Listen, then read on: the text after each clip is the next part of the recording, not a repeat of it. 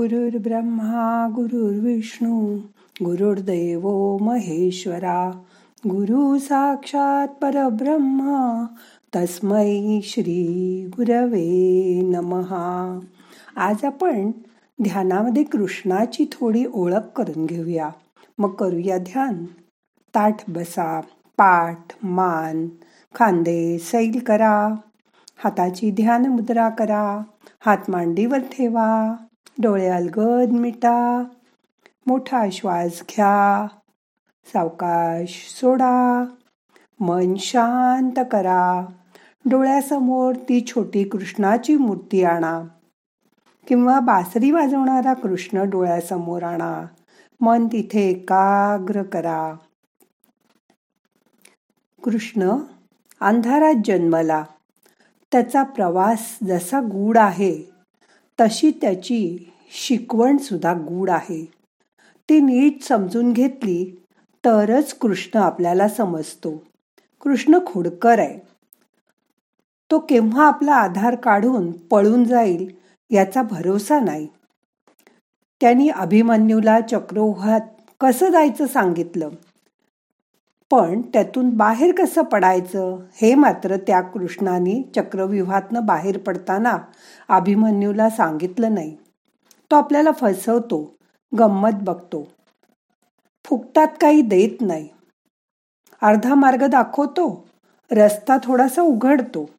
पण पोचायचे कष्ट आपल्यालाच घ्यायला लावतो. फुकट काही देत नाही. चक्रव्यूहात उतरणार असाल तर उतरा. पण जिंकून बाहेर पडायची माहिती तुम्हालाच करून घ्यावी लागेल. ते कष्ट तुम्हीच घ्यायचे. चक्रव्यूहातून श्रीकृष्ण तुम्हाला अलगद उचलून बाहेर काढत नाही. काढू शकतो पण काढत नाही. तो फारच चलाख आहे. चक्रव्यूहात सोडतो आणि गंमत बघत राहतो. सुटायचं तर तुमच्या बळावर सुटा. नाहीतर फसा. एकदा फसल्यावर त्याच्याकडे अपेक्षेने पाहाल तर तो नुसता सौम्य हसेल. फार अर्थ आहे त्याच्या हसण्यामध्ये. तो एक नाजूक स्मितहास्य करून सांगेल जे करायचं ते स्वतःच्या बळावर करा. शिकून घ्या समजून घ्या आत्मसात करा. अर्जुनाला त्यांनी असंच अडकवलं. आपलं सैन्य दुर्योधनाला दिलं आणि स्वतः एकटाच अर्जुनाच्या पक्षात आला. ज्यामुळे दुर्योधनाला कळलं की अर्जुन जिंकणार नाही पांडव जिंकणार नाहीत आणि युद्धाचा निकाल तिथेच लागला होता. श्रीकृष्ण म्हणाला न धरी शस्त्र करी मी गोष्टी सांगेन युक्तीच्या चार. अशी शपथ घेऊनच तो रथावर चढला. काम केलं फक्त रथ हाकण्याचं सारथ्याचं. अर्जुन सुद्धा घाबरला. साक्षात कृष्ण रथावर सोबतीला होता पण तो निशस्त्र होता. त्यांनी वरून अर्जुनालाच ताकद दिली आणि त्याला ताकीद देऊन म्हणाला तूच धनुष्य उचल तुलाच लढायचंय. लढत असशील तरच मी तुला तुझा रथ चालवीन. विमोह त्यागून कर्मफलाला सिद्ध होईल पार्था कर्तव्याने घडतो माणूस जाणून पुरुषार्था. भाग्य चालते कर्मपदानी जाण खऱ्या वेदार्था.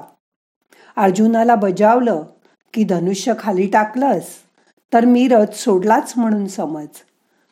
अर्जुन भर रणांगणात फसला. अखेर तोच त्याचा लढला आणि शेवटी जिंकला. अर्जुनामध्ये जिंकण्याची क्षमता आहे हे कृष्णाला माहीत होतं. जिथे योगेश्वर श्रीकृष्ण आहे तिथे विजय निश्चितच आहे. तो सोबतीला उभा राहिला दिशा दाखवली पण लढायचं मात्र आपल्या स्वतःलाच आहे.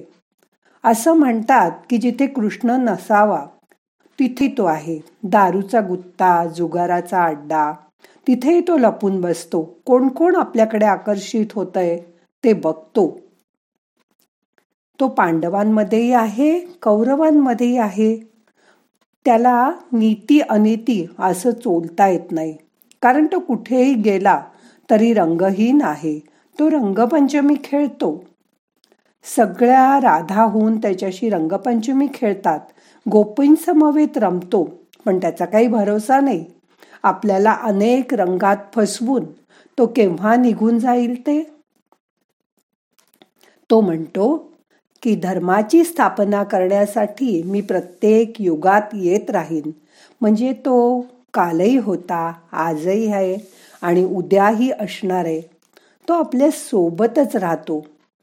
कृष्ण सरळ नाही पण चांगला समजून घेतला तर फार उपयोगाचा आहे. श्रीकृष्णाने आयुष्यात जितक्या गोष्टी सोडल्या तितक्या त्या इतर कोणालाही सोडता आल्या नाहीत. त्याने लहानपणी आपले आईवडील सोडले. त्यानंतर नंद यशोदा त्याचे गोपगोपी राधा गोकुळ सगळं सोडलं. आयुष्यभर कृष्ण काही ना काही सोडतच गेला.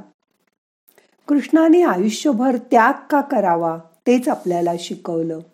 आजची पिढी जी एखाद्या गोष्टीच्या विरहाने सुद्धा कोसळून पडते त्यांनी कृष्णालाच गुरु बनवावं. कृष्ण समजला की त्या तो माणूस कधीच डिप्रेशनमध्ये जाणार नाही. कृष्ण हा आनंदाचा देव आहे. एखादी गोष्ट हातून निसटली तरी सुखी कसं राहावं हे कृष्णापेक्षा कोणीही उत्तम आपल्याला शिकवू शकणार नाही. आता कृष्णाची आकृती डोळ्यासमोर आणा.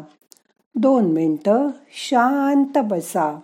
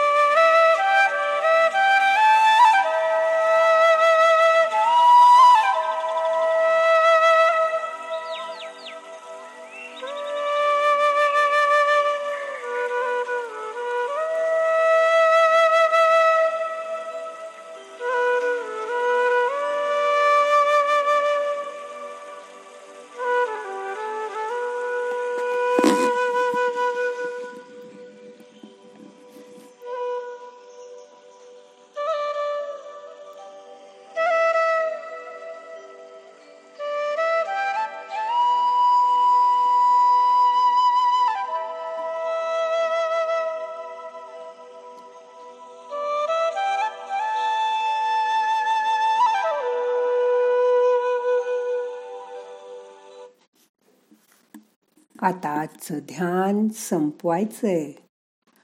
सावकाश ध्यानमुद्रा सोडा.